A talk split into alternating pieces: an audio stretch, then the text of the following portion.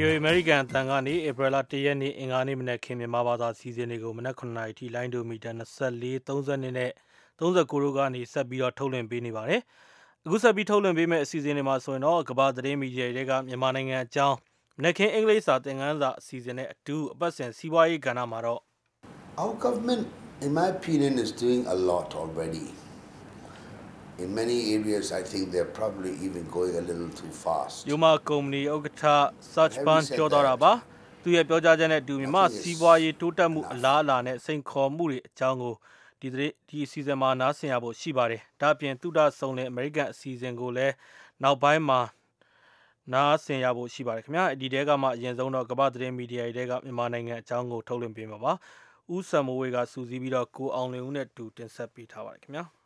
ရင်းဆုံးတင်ပြချင်တာကတော့ time.com အင်တာနက်စာမျက်နှာမှာတွေ့ရတဲ့ Burma's logging ban is great for forests but disaster for its walking elephants မြန်မာနိုင်ငံကတစ်ထုတ်လုပ်မှုပေါ်ပိတ်ပင်လိုက်တာဟာတစ်တော်တွေအတွက်တော့အမတန်ကောင်းမွန်လှပါတယ်ဒါပေမဲ့ဒီလုပ်ငန်းမှာအတုံးချနေတဲ့ဆင်းနေအတွက်တော့ဘေးဒုက္ခကြုံကြရတော့တာပဲဆိုပြီးတော့ခေါင်းစဉ်တက်ရေးသားထားတဲ့ Charlie Campbell ရဲ့ဆောင်းပါပါမြန်မာနိုင်ငံတစ်လုပ်ငန်းမှာအတုံးချနေတဲ့စင်တရဝါအရေးအတွက်ဟာ 9000လောက်ရှိပါတယ်တဲ့တိထုတ်လို့ရေးလုပ်ငန်းကိုရပ်တန့်လိုက်ချိန်မှာဆင်တွေဟာသူတို့ဘဝကိုသူတို့ကြောင်းရတော့မယ့်အနေအထားမျိုးဖြစ်နေပါပြီ။ဒါမှမဟုတ်အသက်မခံရအောင်အဆွဲအဖြတ်မခံရအောင်ပုံရှောင်နေရတော့မယ့်အနေအထားမျိုးကိုကြုံကြရတော့မှာပါ1824ခုနှစ်ကိုလိုနီလက်အောက်ခံနိုင်ငံအဖြစ်ဖြစ်ခဲ့ပြီးတဲ့နောက်ဗြိတိရှကကျွန်းတည်ရဲ့အလားအလာကိုတွက်ဆမိခဲ့ပါတယ်။နှစ်တန်လောက်ရှိတဲ့တစ်လုံးတွေတောတွေကနေဆင်တွေကဆွဲထုတ်တည်ယူပြီးတော့အနီးနားမှာရှိတဲ့မြစ်တွေချောင်းတွေကိုတည်ထုတ်မယ်ပြီးတော့ တစ်ခွဲဆက်တွေရှိတဲ့နေရာကိုမျောသွားပြီးတော့နောက်ဈေးကွက်ရှိရာကိုတင်ပို့မယ်ဆိုပြီးတော့အကြံရခဲ့ကြတာပါ1948ခုနှစ်မြန်မာနိုင်ငံလွတ်လပ်ရေးရပြီးတဲ့နောက်ပိုင်းမှာဆိုရင်လဲကျွန်းတစ်ဟာနိုင်ငံအတွက်ဒုတိယမြောက်နိုင်ငံခြားငွေအများဆုံးရှာဖွေပေးတဲ့ပစ္စည်းဖြစ်ခဲ့တယ်လို့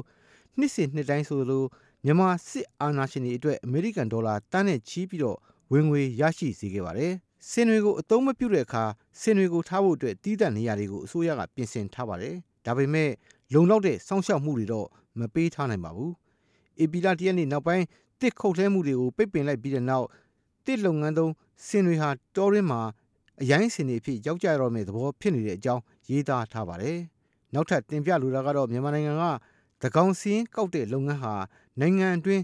ငင်းညမ်းရေးလုပ်ငန်းစဉ်ပေါ် ထည့်သွင်းစဉ်းစားပုံ မပေါ်ဘူးဆိုပြီးတော့ ထိုင်းနိုင်ငံတို့ The Nation သတင်းစာရဲ့ editor အပေါ်မှာ ရေးသားထားတဲ့အကြောင်း ဖြစ်ပါတယ်။မြန်မာအစိုးရကတော့ နှစ်ပေါင်း30အတွင်း ပထမဆုံးအချိန်ကောက်ယူတဲ့သကောင်စင်းဟာတင်းမာနေတဲ့လူမျိုးစုတိုင်းရင်းသားတွေဘာသာခွဲတွေကြားပြန်လည်ညီညွတ်မှုရအောင်လှုံ့ဆော်တာဖြစ်တယ်လို့ဆိုပါတယ်။ဒါပေမဲ့လည်းတနင်္ဂနွေနေ့ကစခဲ့တဲ့ဒီသကောင်စင်းကောက်ယူတဲ့လုပ်ငန်းစဉ်ဟာလူမှုအတိုင်းဝန်းကြားကွဲပြားမှုတွေဖြစ်နိုင်ခြေပိုများနေတယ်လို့လေ့လာဆန်းစစ်ချက်တွေကတွေ့ရှိနေကြပါတယ်။သကောင်စင်းကောက်တဲ့ဆိုတဲ့ကိစ္စဟာ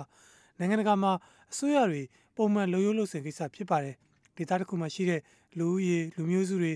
မတူတဲ့ဘာသာကိုးကွယ်သူတွေသူတို့တွေရဲ့ဘဝကို ဘလို့ရက်တည်နေသလဲဆိုတဲ့အချက်လက်တွေကိုစုဆောင်းကြတာဖြစ်ပါတယ်ဒီလိုစစ်တမ်းကောက်ယူမှနိုင်ငံရဲ့အစိုးရတရက်အနေနဲ့တိုင်းပြည်ရဲ့လိုအပ်ချက်ဘာတွေလှုပ်ဆောင်ပေးဖို့လိုနေတယ်ဆိုတာတွေကိုသိနိုင်မှာဖြစ်ပါတယ်ဒါပေမဲ့အခုကောက်ယူနေတဲ့သကောင်စင်းရဲ့နောက်ကွယ်မှာမြုပ်ကွက်တွေရှိနေပြီးဘာသာရေးလူမျိုးရေးကိစ္စတွေကိုအခြေခံတဲ့တင်းမာမှုတွေဖြစ်လာနိုင်တယ်လို့စိုးရိမ်သူတွေလည်းရှိပါတယ်ဥပမာပြောရရင်ရိုဟင်ဂျာတွေပါသူတို့ကိုမြန်မာနိုင်ငံသားအဖြစ်အတိအမှတ်မပြုပါဘူးသူတို့ဟာမြန်မာနိုင်ငံထဲမှာနေထိုင်နေကြတာမျိုးဆက်တစ်ခုကျော်ရှိနေကြပါပြီ ဒါပေမဲ့မြန်မာအာဏာပိုင်တွေကသူတို့ကိုအိန္ဒိချင်းဘင်္ဂလားဒေ့ရှ်နိုင်ငံကနေခိုးဝင်လာသူတွေလို့သတ်မှတ်ထားသလိုမြန်မာနိုင်ငံသားအဖြစ်နဲ့လည်းအသိအမှတ်မပြုပါဘူးအခုကောက်ခံတဲ့သကောင်စင်းဟာအဲ့ဒီဒေသမှာနေထိုင်ကြတဲ့ရိုဟင်ဂျာတွေကိုတရားဝင်နေထိုင်သူတွေဖြစ်နေအသိအမှတ်ပြုပေးလိုက်တယ်လို့ဖြစ်မှာကိုရခိုင်တိုင်းရင်းသားတွေကလည်းစိုးရိမ်ကြပါတယ်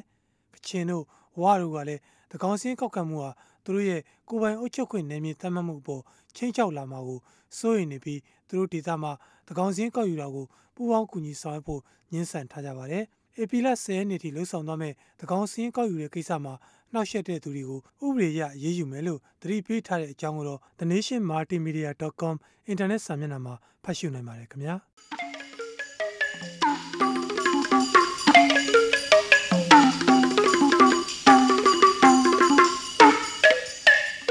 တော်ရရှိမြခင်ဗျာမြန်မာနိုင်ငံမှာနှစ်ပေါင်း30ကျော်အတွင်းပထမဆုံးအကြိမ်ပြုလုပ်တဲ့ သကောင်စင်းကောက်ယူမှုတွေကိုမတ်လ30ရက်နေ့တနင်္ဂနွေနေ့မှာစတင်ဆောင်ရွက်နေပြီဖြစ်ပါတယ်။တိုင်းရင်းသားနဲ့လူမျိုးစုငယ်ပေါင်း100ကျော်ရှိတဲ့အတွက်လဲ။တကောင်ချင်းကောက်ယူမှုမှာလူမျိုးစုသတ်မှတ်ရေးလူမျိုးစုတစ်ခုအောက်ကိုတခြားလူမျိုးစုငယ်တစ်ခုထည့်သွင်းခြင်းစတဲ့ကိစ္စတွေမှာအယူဆအမျိုးမျိုးဖြစ်ပေါ်နေတဲ့အကြောင်းတွေလည်းသောရရှင်တွေကြားသိနေရပြီဖြစ်ပါတယ်။ဧပြီလ10ရက်နေ့ထိကောက်ယူမှာမို့တကောင်စင်းကောက်ယူမှုပြီးသမျှ သောရရှင်တွေရဲ့အမြင်တွေကိုအခုလာမယ့်အင်္ဂါညတိုက်ရိုက်လေလိုင်းအစီအစဉ်မှာဆွေးနွေးကြအောင်ပါဗျာ။ဆွေးနွေးလိုတဲ့သောရရှင်တွေကျွန်တော်တို့စီကိုဆက်သွယ်နိုင်ကြပါတယ်။ VOA မြန်မာပိုင်းရဲ့ဖုန်းနံပါတ်က12392389554ဖြစ်ပြီးတော့ fax နံပါတ်ကတော့123938555နဲ့ဖြစ်ပါတယ်။ email လိပ်စာကတော့ burmese@voanews.com ဖြစ်ပါတယ်။တိုက်ရိုက်ပါဝင်မဆွေးနွေးနိုင်သူတွေအနေနဲ့ဆွေးနွေးလိုတဲ့အကြောင်းအရာကိုလိုတိုရှင်းရေးသားပြီးတော့ MP3 အတန်ဖိုင်နဲ့လည်းပြီးပို့နိုင်ကြပါတယ်ခင်ဗျာ။ပါဝင်ဆွေးနွေးကြဖို့ဖိတ်ခေါ်ပါတယ်ခင်ဗျာ။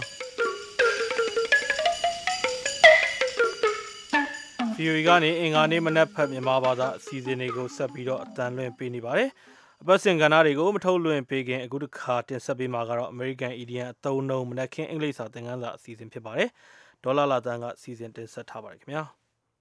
။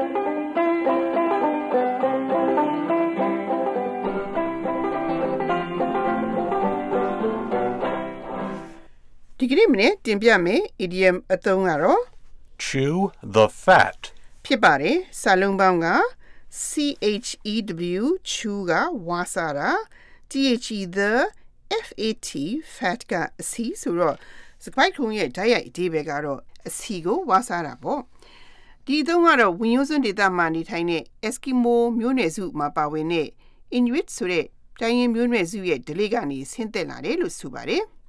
အဲ့ဒီ Inuit Eskimo ရဲ့ဓလေ့တစ်ခုကတော့ဝေလငါအစီတုံးလေးတွေကိုကျမတို့မြန်မာမှာ PK လို့ခေါ်တဲ့ chewing gum ကိုဝါးတယ်လို့ဝါးတွေရှိကြတာဖြစ်ပါတယ်။ blubber လို့ခေါ်တဲ့အဲ့ဒီဝေလငါအစီတုံးလေးတွေကလည်းအတော့ကိုဝါယူရတော့အချိန်ကုန်တယ်အချိန်ဖြုံးချင်ရင်အဲ့ဒီအစီတုံးလေးတွေကိုဝါကြတယ်လို့ဆိုပါတယ်။ကျမတို့မြန်မာမှာတော့အချိန်အားရင်ကွန်ဝါကြသလိုဆေးရွက်ကြီးဝါကြသလိုခေတ်လူငယ်တွေကတော့ အရသာအမျိုးမျိုးနဲ့ထုတ်တဲ့ PK ကိုဝါကြသလိုပေါ့ရှင်။ဆိုလိုတာကတော့ chew the fat အသုံးဟာအချိန်ကုန်အောင်အရေးမကြီးတဲ့အလာပတလာပစကားပြောပြီးတော့အချိန်ဖြုံးတာကိုဆိုလိုတာဖြစ်ပါတယ်။ကျမတို့မြန်မာလူငယ်တွေလက်ဖေးဆိုင်ထိုင်းပြီးလေထုကြတဲ့ဘောပေါ့။ဒီသုံးနဲ့ပတ်သက်လို့ George ကိုပြီးတဲ့ဥမာကိုနားဆင်ကြည့်ကြရအောင် Let's go to our favorite tea shop down the corner of the street, have some tea, and chew the fat. I don't have much to do today.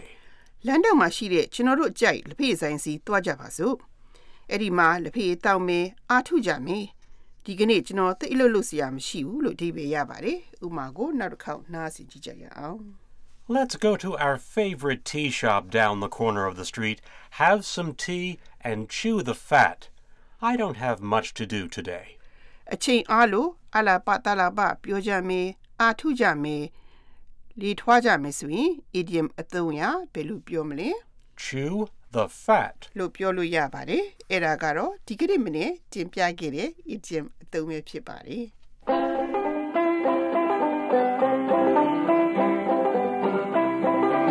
လက်ခင်းအင်္ဂလိပ်စာသင်ခန်းစာအစီအစဉ်ကိုဒေါ်လာအသံတင်ပြပေးသွားတာဖြစ်ပါတယ်ဒီအင်္ဂလိပ်စာသင်ခန်းစာအစီအစဉ်ကို VOA ကနေမနက်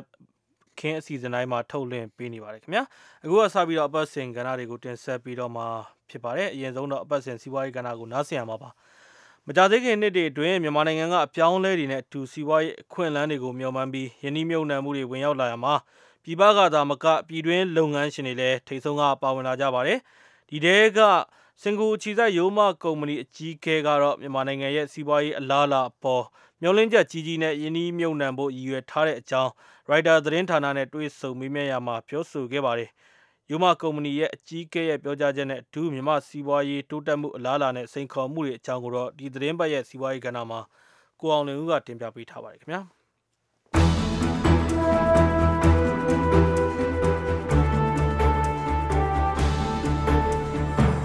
ဆယ်စုနှစ်တွေနဲ့ချီပြီးစစ်ဆိုးရရဲ့အုပ်ချုပ်မှုအဆုံးသတ်ခဲ့ပြီးနောက် အရင်းမြစ်နဲ့လှုပ်သားအင်အားကျော်ရတဲ့မြန်မာနိုင်ငံမှာစီးပွားရေးခွင့်လန်းတွေပေါ်လာပြီဆိုတဲ့တွက်ဆချက်တွေနဲ့အစာပြိုးရင်းနှီးမြှုပ်နှံလာကြတဲ့အထက်မှာတော့စင်ကူမှာမှတ်ပုံတင်ထားတဲ့ယိုမာ Strategic Holdings ကုမ္ပဏီလည်းထိတ်ဆုံးကပါဝင်ပါတယ်။မကြသေးခင်တုန်းကပဲယိုမာကုမ္ပဏီဟာကော်ဖီ၊နှုတ်ထွက်ပစ္စည်းအေးကန်းကအစပညာရေးလုပ်ငန်းအစုံလုပ်ငန်းသစ်တွေကိုလည်းတိုးချဲ့ခဲ့တာပါ။ရိုးမကုမ္ပဏီရဲ့စိုက်ပျိုးရေးလုပ်ငန်းတွေမှာတော့နိုင်ငံတကာဗန်ဒါရေးပူးပေါင်းဆောင်ရွက်မှုအဖွဲ့ IFC နဲ့ကမ္ဘာ့ဘဏ်တို့က 20ရာခိုင်နှုန်းအထိယင်းနှိမ့်မြုပ်နှံမှုနဲ့ကျွမ်းကျင်မှုအကူအညီတွေပေးရသွားဖို့လည်းသဘောတူထားပါတယ်။ကော်ဖီစိုက်ပျိုးရေးအေးအေးကန်းလုပ်ငန်းတွေမှာဆိုရင်လည်းပြည်တွင်းပြည်ပကုမ္ပဏီတွေနဲ့ဖက်ဆက်လုပ်ကိုင်သွားမှာပါ။ပညာရေးကဏ္ဍမှာတော့ကျောင်းသားပေါင်းတစ်ထောင်လောက်စီလက်ခံနိုင်မဲ့မူဂျိုနဲ့မူလာတန်းအရွယ်ကျောင်းတစ်ကျောင်းနဲ့နိုင်ငံတကာကျောင်းတစ်ကျောင်းကိုဖွင့်လှစ်ဖို့လည်းစီစဉ်နေတာပါ။ကုမ္ပဏီရဲ့ဥက္ကဋ္ဌဦးသိန်းဝေခေါ် Search ပန်ကတော့လိုအပ်ချက်တွေကြီးကြီးမားမားရှိနေတဲ့မြန်မာနိုင်ငံရဲ့စီးပွားရေးကဏ္ဍပေါင်းစုံမှာ လုပ်ငန်းတွေချက်ထွင်နိုင်တဲ့အခွင့်အလမ်းတွေလည်းတပုံကြီးရှိနေတယ်လို့ပြောပါတယ် I think there are more than one sectors that would qualify as the best growth um, sector. ဖွံ့ဖြိုးမှုအားအကောင်းဆုံးကဏ္ဍဖြစ်သတ်မှတ်နိုင်တာကတော့တစ်ခုမကရှိလိမ့်မယ်ထင်ပါတယ်။လွယ်လွယ်ကူကူဆိုရင်တော့ဝန်ဆောင်မှုကဏ္ဍလို့ပဲပြောရပါမယ်။ဥပမာခရီးသွားလုပ်ငန်းပေါ့။ဝင်လာတဲ့အတိုင်းအတာကတော့အတော်လေးနည်းပါသေးတယ်။ဒါပေမဲ့လည်း တခြားအလားအလာရှိတဲ့ကဏ္ဍတွေတော်တော်များများရှိပါတယ်။ဥပမာတည်ယူပို့ဆောင်ရေးလိုအခြေခံအဆောက်အအုံလုပ်ငန်းတွေပါ။ဒါတွေကတိုးတက်မှုအားကောင်းနိုင်တဲ့ကဏ္ဍတွေလို့ထင်ပါတယ်။ဒါပေမဲ့လည်းလေယာစိုက်ပျိုးတဲ့တိုင်းပြည်ဖြစ်တဲ့အတိုင်းအလားအလာအကောင်းဆုံးကတော့စိုက်ပျိုးရေးလုပ်ငန်းပါပဲမြန်မာနိုင်ငံမှာစစ်တပ်ရဲ့အုပ်ချုပ်မှုအဆုံးသတ်ခဲ့ပြီး2011ခုနှစ်မှာသမ္မတဦးသိန်းစိန်ဦးဆောင်တဲ့အစိုးရတက်လာချိန်မှာတော့နိုင်ငံရေးစီးပွားရေးလွတ်လပ်ခွင့်တွေပေးမယ်ဆိုပြီးကတိပြုခဲ့တာပါ ဒီနောက်ပိုင်းမှာလည်းရင်းနှီးမြှုပ်နှံမှုကုန်သွယ်မှုနဲ့ဗန်နာရေးဆိုင်ရာဥပဒေတွေပြင်ဆင်တာအပါအဝင်စီးပွားရေးမှာပြုပြင်ပြောင်းလဲမှုတွေကိုလည်းတွေ့မြင်ခဲ့ရပါတယ်ဒါပေမဲ့လည်းစီးပွားရေးဖွံ့ဖြိုးတိုးတက်မှုတွေအပြည့်အဝအားကောင်းလာစေဖို့ကတော့ပြုပြင်စရာတွေကြံနေတော့မယ်လို့ရုံးမကုမ္ပဏီရဲ့ဥက္ကဋ္ဌ Search ပန်ကမြင်ပါတယ် Our government, in my opinion, is doing a lot already. In many areas, I think they're probably even going a little too fast. ကျွန်တော်အမြင်ကတော့အစိုးရအနေနဲ့တော်တော်များများလုပ်ခဲ့ပြီးပါပြီတချို့နေရာတွေမှာမြန်လွန်းနေတယ်လို့တောင်ထင်ပါတယ်သို့တော့ဘယ်လောက်ပဲလုပ်လို့လုံလောက်ပြီလို့တော့မဆိုနိုင်ပါဘူးဒါကြောင့်လေဗန္ဒာရေးကဏ္ဍတို့ပညာရေးတို့မှာမြန်မြန်ဆန်ဆန်ဖွင့်ပေးနိုင်ပါတယ်အားလုံးခြုံပြောရမယ်ဆိုရင်တော့ကျွန်တော်တို့အစိုးရအနေနဲ့တိတိတတ်တာလုပ်ပြတာတွေရှိပါတယ်ဒီထက်ပိုပြီးလုပ်နိုင်တာကတော့သူတို့ရဲ့စီးပွားရေးရည်မှန်းချက်တွေအောင်မြင်ဖို့စန္ဒရှိုံသာမကရည်မှန်းချက်အတိုင်းဖြစ်ဖို့ လိုအပ်ချက်တွေနဲ့ဖြည့်ဆည်းရမှာတွေကို နားလည်ဖို့လည်းလိုပါတယ်ဥပမာပြောရမယ်ဆိုရင် stock exchange တစ်ခုဒီနှစ်ကုန်နောက်ဆုံးထားဖွင့်ကျင်တယ်လို့ကျွန်တော်တို့ကကြေညာထားပါတယ်ဒါပေမဲ့လည်း stock ဈေးကွက်တစ်ခုအောင်အောင်မြင်မြင်ဖွင့်နိုင်ဖို့ဘာတွေလိုတယ်လဲဆိုတာကိုတည်တည်ချာချာနားလည်သဘောပေါက်ပုံတော့မရပါဘူးမြန်မာနိုင်ငံလည်းအဖွဲ့ဝင်ဖြစ်တဲ့အရှေ့တောင်အာရှနိုင်ငံများအသင်းအာဆီယံနိုင်ငံတွေစီးပွားရေးအရာတပေါင်းတစ်စည်းတည်းဖြစ်စေဖို့စီစဉ်ထားတဲ့ရှင်းနှစ်အမီရန်ကုန်မှာ stock share ဈေးကွက်တစ်ခုဖွင့်လှစ်ဖို့ရည်ရွယ်ထားတာဖြစ်ပေမဲ့မရေမရာအခြေအနေတွေနဲ့ကြုံနေရတာပါအာမခံငွေစုစာချုပ်တွေနဲ့အစုရှယ်ယာလုပ်ငန်းတွေဥပဒေတရက်ကိုပြီးခဲ့တဲ့နှစ်ထဲအတည်ပြုထားပေမဲ့ဗဏ္ဍာရေးလုပ်ငန်းတွေအခြေမခိုင်သေးသလိုဆက်သွယ်ရေးနဲ့သတင်းနည်းပညာလိုအခြေခံအဆောက်အအုံလိုအပ်ချက်တွေပါဝင်စိန်ခေါ်မှုတွေလည်းရှိနေဆဲဖြစ်ပါတယ်။ယူမာကုမ္ပဏီအကြီးအကဲကတော့စီးပွားရေးဖွံ့ဖြိုးမှုတွေအတွက်အခရာကျတဲ့ဗန္ဒာရေးကဏ္ဍမှာအားကောင်းအောင်လုပ်နိုင်မှုမြန်မာနိုင်ငံအတွက်အချိန်ယူကြိုးပမ်းရအောင်မယ်လို့လည်း ရိုက်တာသတင်းဌာနနဲ့မင်းမြန်ခန်းမှာပြောဆိုခဲ့တာပါ။ဒီလိုစိန်ခေါ်မှုတွေရှိနေတုံးမယ်ဆိုပေမဲ့လည်းမြန်မာနိုင်ငံရဲ့ပြည်ရင်ပြောင်းလဲစီစဉ်နေဟာကြုံတော့ကြုံခဲ့အခွင့်အရေးဖြစ်တဲ့အတွက်လည်းလက်မလွတ်နိုင်ဘူးလို့ဆိုပါတယ် For the moment, I don't think we have any plan to develop anything outside of Myanmar. I think we are very focused on Myanmar. We think this is a lifetime, once in a lifetime opportunity. လောလောဆယ်တော့မြန်မာနိုင်ငံပြင်ပမှာလုပ်ငန်းလုပ်ဖို့အစီအစဉ်မရှိပါဘူးမြန်မာနိုင်ငံမှာပဲအသေးချာအာယုံစိုက်နေပါတယ် ဒါကတသက်မှာတစ်ခါအခွင့်အရေးမျိုးပါ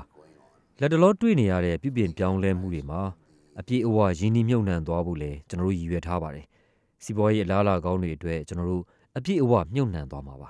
ပြည်ပဆိုင်ရာငွေကြေးရန်ပုံငွေအဖွဲ့ IMF ကတော့မြန်မာနိုင်ငံရဲ့စီးပွားရေးဖွံ့ဖြိုးမှုဟာပြီးခဲ့တဲ့ဘဏ္ဍာနှစ်အတွင်း9.5ရာခိုင်နှုန်းရှိနေရက2014-2015ဘဏ္ဍာနှစ်မှာတော့9.85ရာခိုင်နှုန်းလောက်ထိတိုးလာနိုင်တယ်လို့ခန့်မှန်းထားပါတယ်။ဘဏ္ဍာရေးကဏ္ဍမှာ ပြည်ရင်ပြောင်းလဲမှုတွေကိုစနစ်တကျဆောင်ရွက်တာနဲ့အမျှယင်းနှိမ့်မြုံနယ်မှုနဲ့ကုန်သွယ်မှုတွေအားကောင်းလာနိုင်တယ်လို့လည်းပြောဆိုထားတာပါ။ဒီနှစ်ကစပြီးမြန်မာနိုင်ငံကဥက္ကဋ္ဌအဖြစ်တာဝန်ယူနေတဲ့အာဆီယံအသင်းဝင်နိုင်ငံတွေကြားရှင်းနေ2015ခုနှစ်မှာစီးပွားရေးဝန်းကျင်တိဆောက်ရာကအကျိုးအမြတ်တွေခံစားရနိုင်တယ်လို့လည်း IMF ကခန့်မှန်းထားတာဖြစ်ပါတယ်။နိုင်ငံတကာဗဏ္ဍာရေးနဲ့စီးပွားရေးအဖွဲ့အစည်းတွေကိုယ်တိုင်ဒီလိုပေါင်းလက္ခဏာဆောင်တဲ့ခံမှန်းချက်တွေကြောင့်လဲယင်းနှိမ့်မြုံနယ်မှုတွေဟာ အကျိုးမယုံနိုင်ဘူးလို့ရုံးမကုမ္ပဏီရဲ့ဥက္ကဋ္ဌဦးသိန်းဝေခေါ် search ဘန်ကဆိုပါတယ် I think the smart ones are already here and they're already starting to build up their base here. လင်းတဲ့လူတွေကတော့ဒီမှာရောက်နေကြပြီထင်ပါတယ်ဒီမှာစပြီးတော့အခြေစိုက်နေကြပါပြီအမြင်ကျရာရောက်တဲ့အတွက်လည်းအဲ့ဒီလူတွေကိုကျွန်တော်ချီးကျူးပါတယ်ဒီတိုင်းပြည်ကအလားလာကောင်းတွေကိုလည်းဒီလူတွေကမှန်မှန်ကန်ကန်မြင်တတ်ကြပါတယ် ဝါရှင်တန်ခြေဆိုင် Heritage Foundation နဲ့ Wall Street Journal တို့ပူးတွဲပြီးဒီနှစ်ဆန်းပိုင်းထုတ်ပြန်ခဲ့တဲ့2014ခုနှစ်စီးပွားရေးလွတ်လပ်ခွင့်အညွှန်းကိန်းမှာတော့မြန်မာနိုင်ငံဟာပြီးခဲ့တဲ့နှစ်ကထက်တိုးတက်မှုတွေတွေ့ရတဲ့အကြောင်းဖော်ပြခဲ့ပါတယ်။ယင်းနှမြုံနယ်မှုစီးပွားရေးလုပ်ကိုင်ခွင့်နဲ့အလုပ်သမားခွင့်ရေးတွေတိုးတက်လာတဲ့အတွက်ပြီးခဲ့တဲ့နှစ်မှာလွတ်လပ်ခွင့်အဆင့်182မှာရှိနေရကဆယ်ဆင့်တက်ပြီး160နှစ်အဖြစ်နဲ့တိုးမြင့်သတ်မှတ်ခဲ့တာပါ။ဒါပေမဲ့လည်းနှစ်ပေါင်း20လောက်အထီးကျန်နေလာခဲ့တဲ့ မြန်မာနိုင်ငံရဲ့စီးပွားရေးအခြေအနေတွေကိုစောင့်ကြည့်ခဲခတ်ရမှာတော့ကြီးကြီးမားမားတိုးတက်တဲ့အဆင့်ထိတော့မရောက်သေးဘူးလို့လည်းအစီရင်ခံစာကဖော်ပြထားတဲ့အကြောင်းတင်ပြရင်းနဲ့ပဲဒီသတင်းပတ်ရဲ့စီးပွားရေးကဏ္ဍကိုရန်နာလိုက်ပြရစေကျွန်တော်အောင်လွင်ဦးပါခင်ဗျာကိုအောင်လွင်ဦးစီစဉ်တင်ဆက်တဲ့အပတ်စဉ်စီးပွားရေးကဏ္ဍကိုနားဆင်ကြရတာဖြစ်ပါတယ်အခုတစ်ခါထုတ်လွှင့်ပေးမှာကတော့တုဒ္ဒဆုံနဲ့ American တကွင်စီစဉ်ဖြစ်ပါတယ်ဒေါက်ခင်စိုးဝင်းကစီစဉ်တင်ဆက်ထားပါတယ်ခင်ဗျာ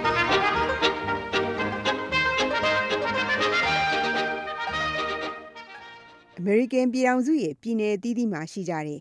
Community College ကျောင်းတွေအကြောင်းသိကောင်းစရာလေးတွေကိုပြောပြမယ်လို့စီစဉ်ထားပါတယ်ရှင်။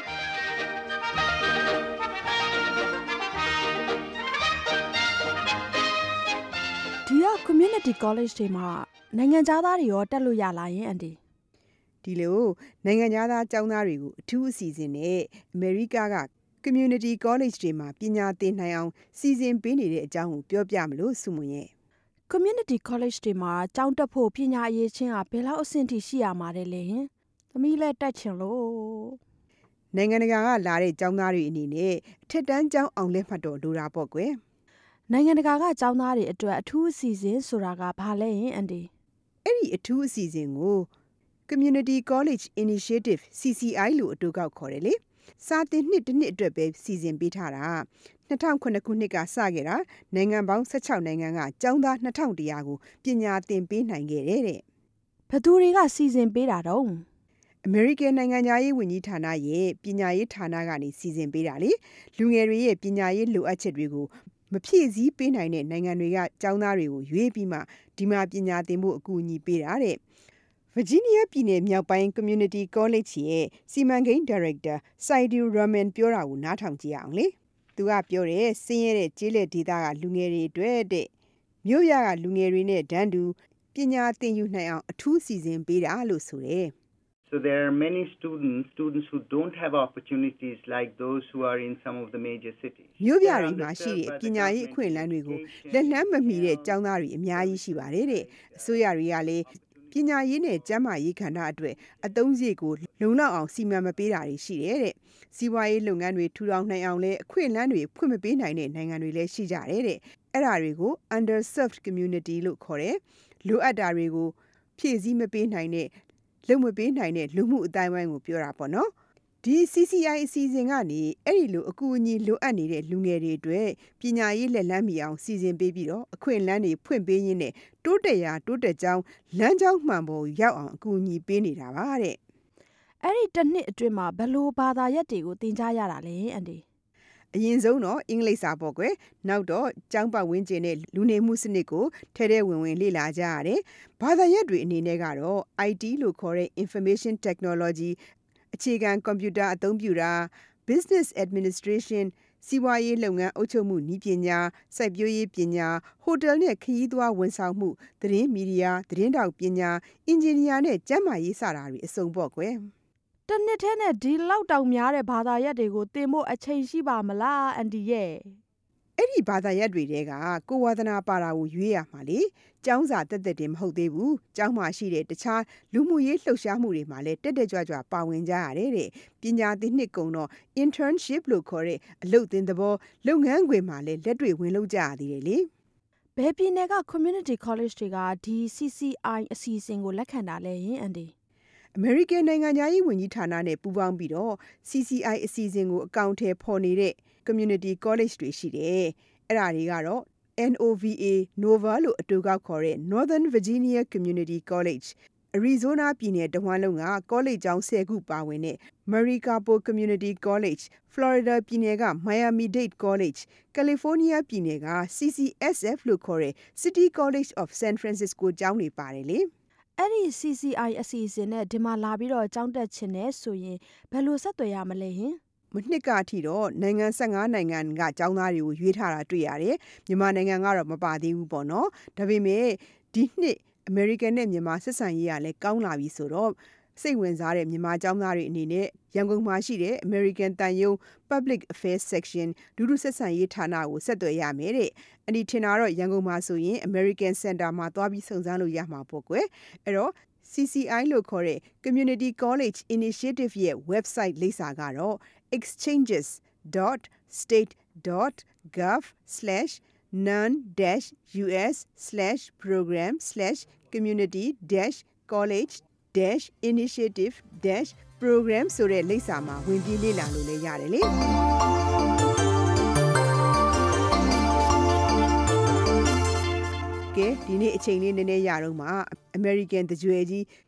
Bill Gates ကသူ့ရဲ့အကြံဉာဏ်အယူအဆတွေကိုဟိုတလောကဝါရှင်တန်ကိုလာတုန်းပြောသွားတဲ့အကြောင်းကိုဖောက်တယ်ချမလားလို့ Bill Gates ကိုအားကြလိုက်တာနော်။ तू ကချမ်းသာတော့စိတ်သွားတိုင်းကိုပါစိတ်တိုင်းကြလှူနိုင်တန်းနိုင်တာပေါ့အန်ဒီရဲ့ဒါပေါ့စုမရဲ့ Microsoft Corporation ကြီးကိုတီထောင်ခဲ့တဲ့တကြွယ်ကြီး Bill Gates နဲ့ဇနီး Melinda တို့ကရန်ပုံငွေအဖွဲ့ထူထောင်ပြီးတော့ကမ္ဘာတဝန်းဆင်းရဲမွဲတေမှုနဲ့ ယောဂဗျတိုက်ဖျက်ရေးအတွက်စေတနာဝန်ထမ်းအလှူတွေပေးနေတာလေ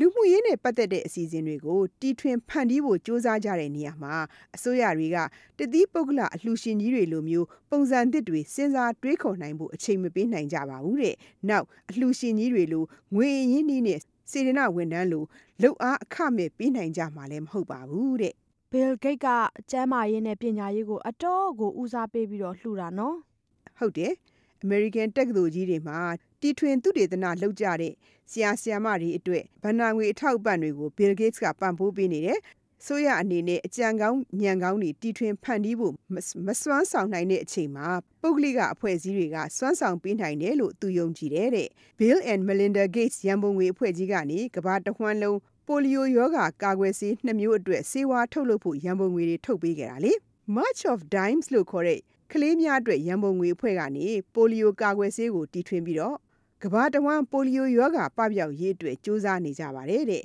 ကြောက်ယောဂါကိုကမ္ဘာတဝန်းတိုက်ဖျက်နိုင်ခဲ့ကြသလိုအခုလဲပိုလီယိုယောဂါတိုက်ဖျက်ရေးအတွက်ကာကွယ်တဲ့ဆေးတွေကိုထုတ်လုပ်နိုင်ပြီတဲ့ကလေး10ယောက်စာအတွက်ကိုဒေါ်လာနဲ့စက်30လောက်ပဲကုန်တာဆိုတော့ကလေးတစ်ယောက်အတွက်ကို73စက်လောက်ပဲကုန်တယ်လို့ပြောသွားတာလေ Bill Gates က2012ခုနှစ်တစ်နှစ်ထဲမှာပဲ ကမ္ဘာတဝန်းလုံးမှာရှိတဲ့တခြားနိုင်ငံတွေနဲ့အမေရိကန်ပြည်ထောင်စုအတွက်ကျန်းမာရေးသုတေသနနဲ့ပညာရေးနဲ့ဖွံ့ဖြိုးရေးအတွက်ဒေါ်လာသန်းပေါင်း3400လှူခဲ့တာအလှူရှင်ကြီးတွေကငွေလှူနိုင်ပေမဲ့လို့အစိုးရလူမျိုးတော့တနိုင်ငံလုံးအတိုင်းအတာနဲ့လူမှုကျန်းမာရေးပညာရေးအလုပ်အကံရရှိရေးအတွက်ကြည်ကြဲကြံ့ကြံ့မလုပ်ပေးနိုင်ဘူးလို့လည်း Bill Gates ကပြောပြန်ရော အမေရိကမှာကလေးတိုင်းကိုကောင်းမွန်တဲ့ပညာရေးစနစ်ဒါမှမဟုတ်အစာအရေးစားဝလင်အောင်ထားနိုင်ဖို့အတွက်ကအလှူရှင်ကြီးတွေကနေ့စဉ်နေ့တိုင်းနိုင်ငံတော်ဝန်လုံးမှာဖြန့်ပြီးတော့တာဝန်ယူမပေးနိုင်ပါဘူးတဲ့အလှူရှင်ကြီးတွေကငွေကြေးသာတတ်နိုင်တာပါတဲ့ဒါတွေကိုအစိုးရကလက်တွေအကောင့်ထဲပေါ်ပေးရမှာဖြစ်ပါတယ်တဲ့အလှူရှင်တွေကယောဂါကာကွယ်ရေးသူတေသနအတွက်ပညာရေးသူတေသနအတွက်ရန်ပုံငွေတွေပံ့ပိုးပေးနိုင်တာကိုတော့ထိထိရောက်ရောက်လုပ်ပေးနိုင်ပါတယ်တဲ့ လူပေါင်းတိုင်းဝိုင်းရဲ့ပြဿနာတွေကိုအဖြေရှာကြတဲ့နေရာမှာသူတေသနာနဲ့စမ်းသစ်တီထွင်မှုတွေလိုအပ်ပါတယ်တဲ့ဒါပေမဲ့ကောင်းမွန်တဲ့လူပေါင်းအတိုင်းဝိုင်းထူထောင်ဖို့အတွက်အကောင့်ထဲပေါ်ဖို့ကအစိုးရတွေရဲ့တာဝန်သာဖြစ်ပါတယ်လို့ American စေတနာရှင်တထေးကြီး Bill Gates ကပြောဆိုလိုက်တာကိုတင်ပြရင်းနဲ့ဒီသတင်းပတ်အတွက်တုဒဆုံလင် American တခွင်စီစဉ်ကိုဒီမှာပဲရပ်နာခွင့်ပြုပါရှင်သောတာရှင်ပေါင်းဘဟုတုတအဖျားပြားတိုးပွားကြပါစီရှင် ဒေါခင်စိုးဝင်းစီစဉ်တင်ဆက်တဲ့သုဒဆုံလင် American တခွင်စီစဉ်ကိုနားဆင်ကြရတာဖြစ်ပါတယ်ခင်ဗျာ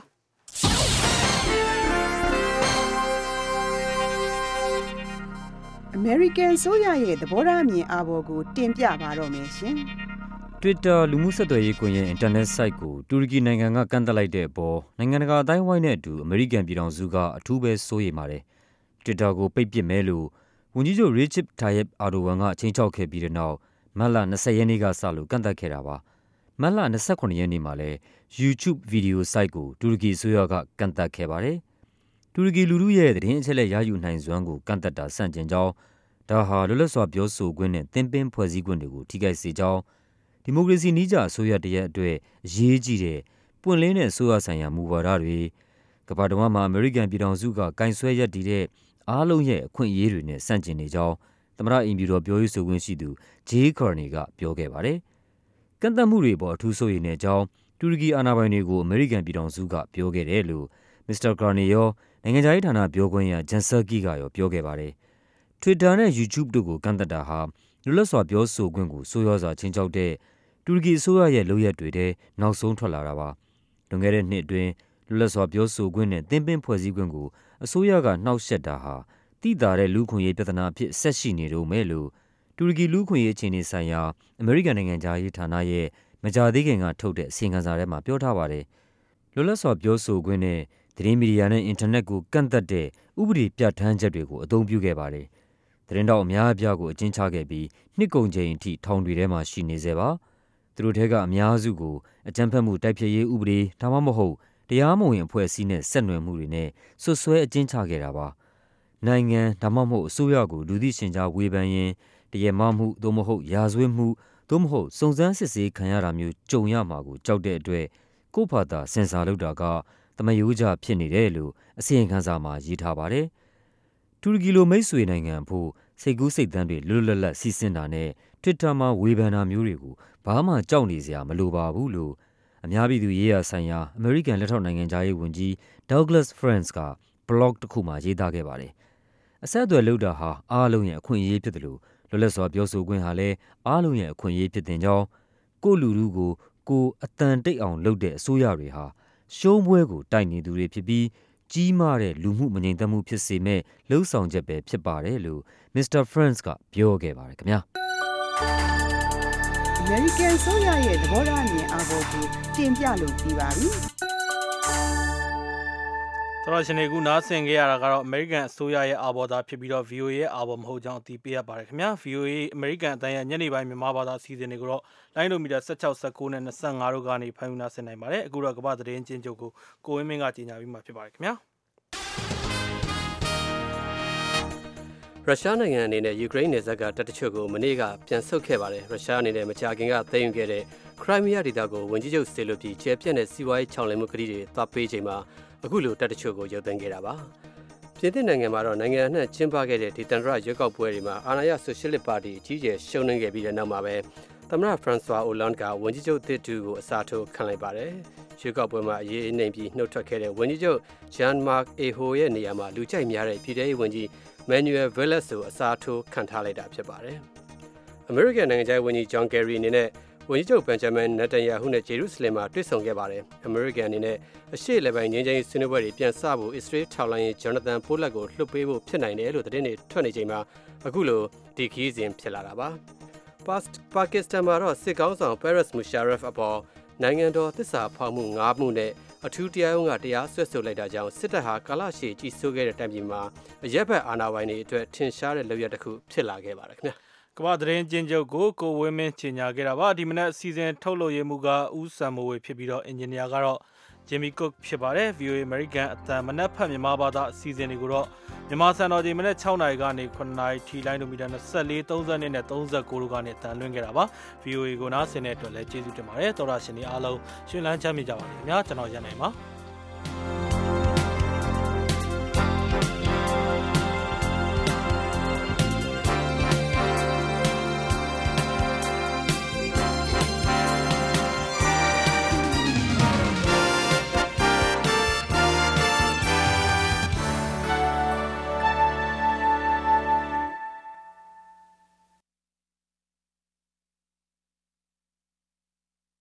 This program has come to you from the Voice of America, Washington.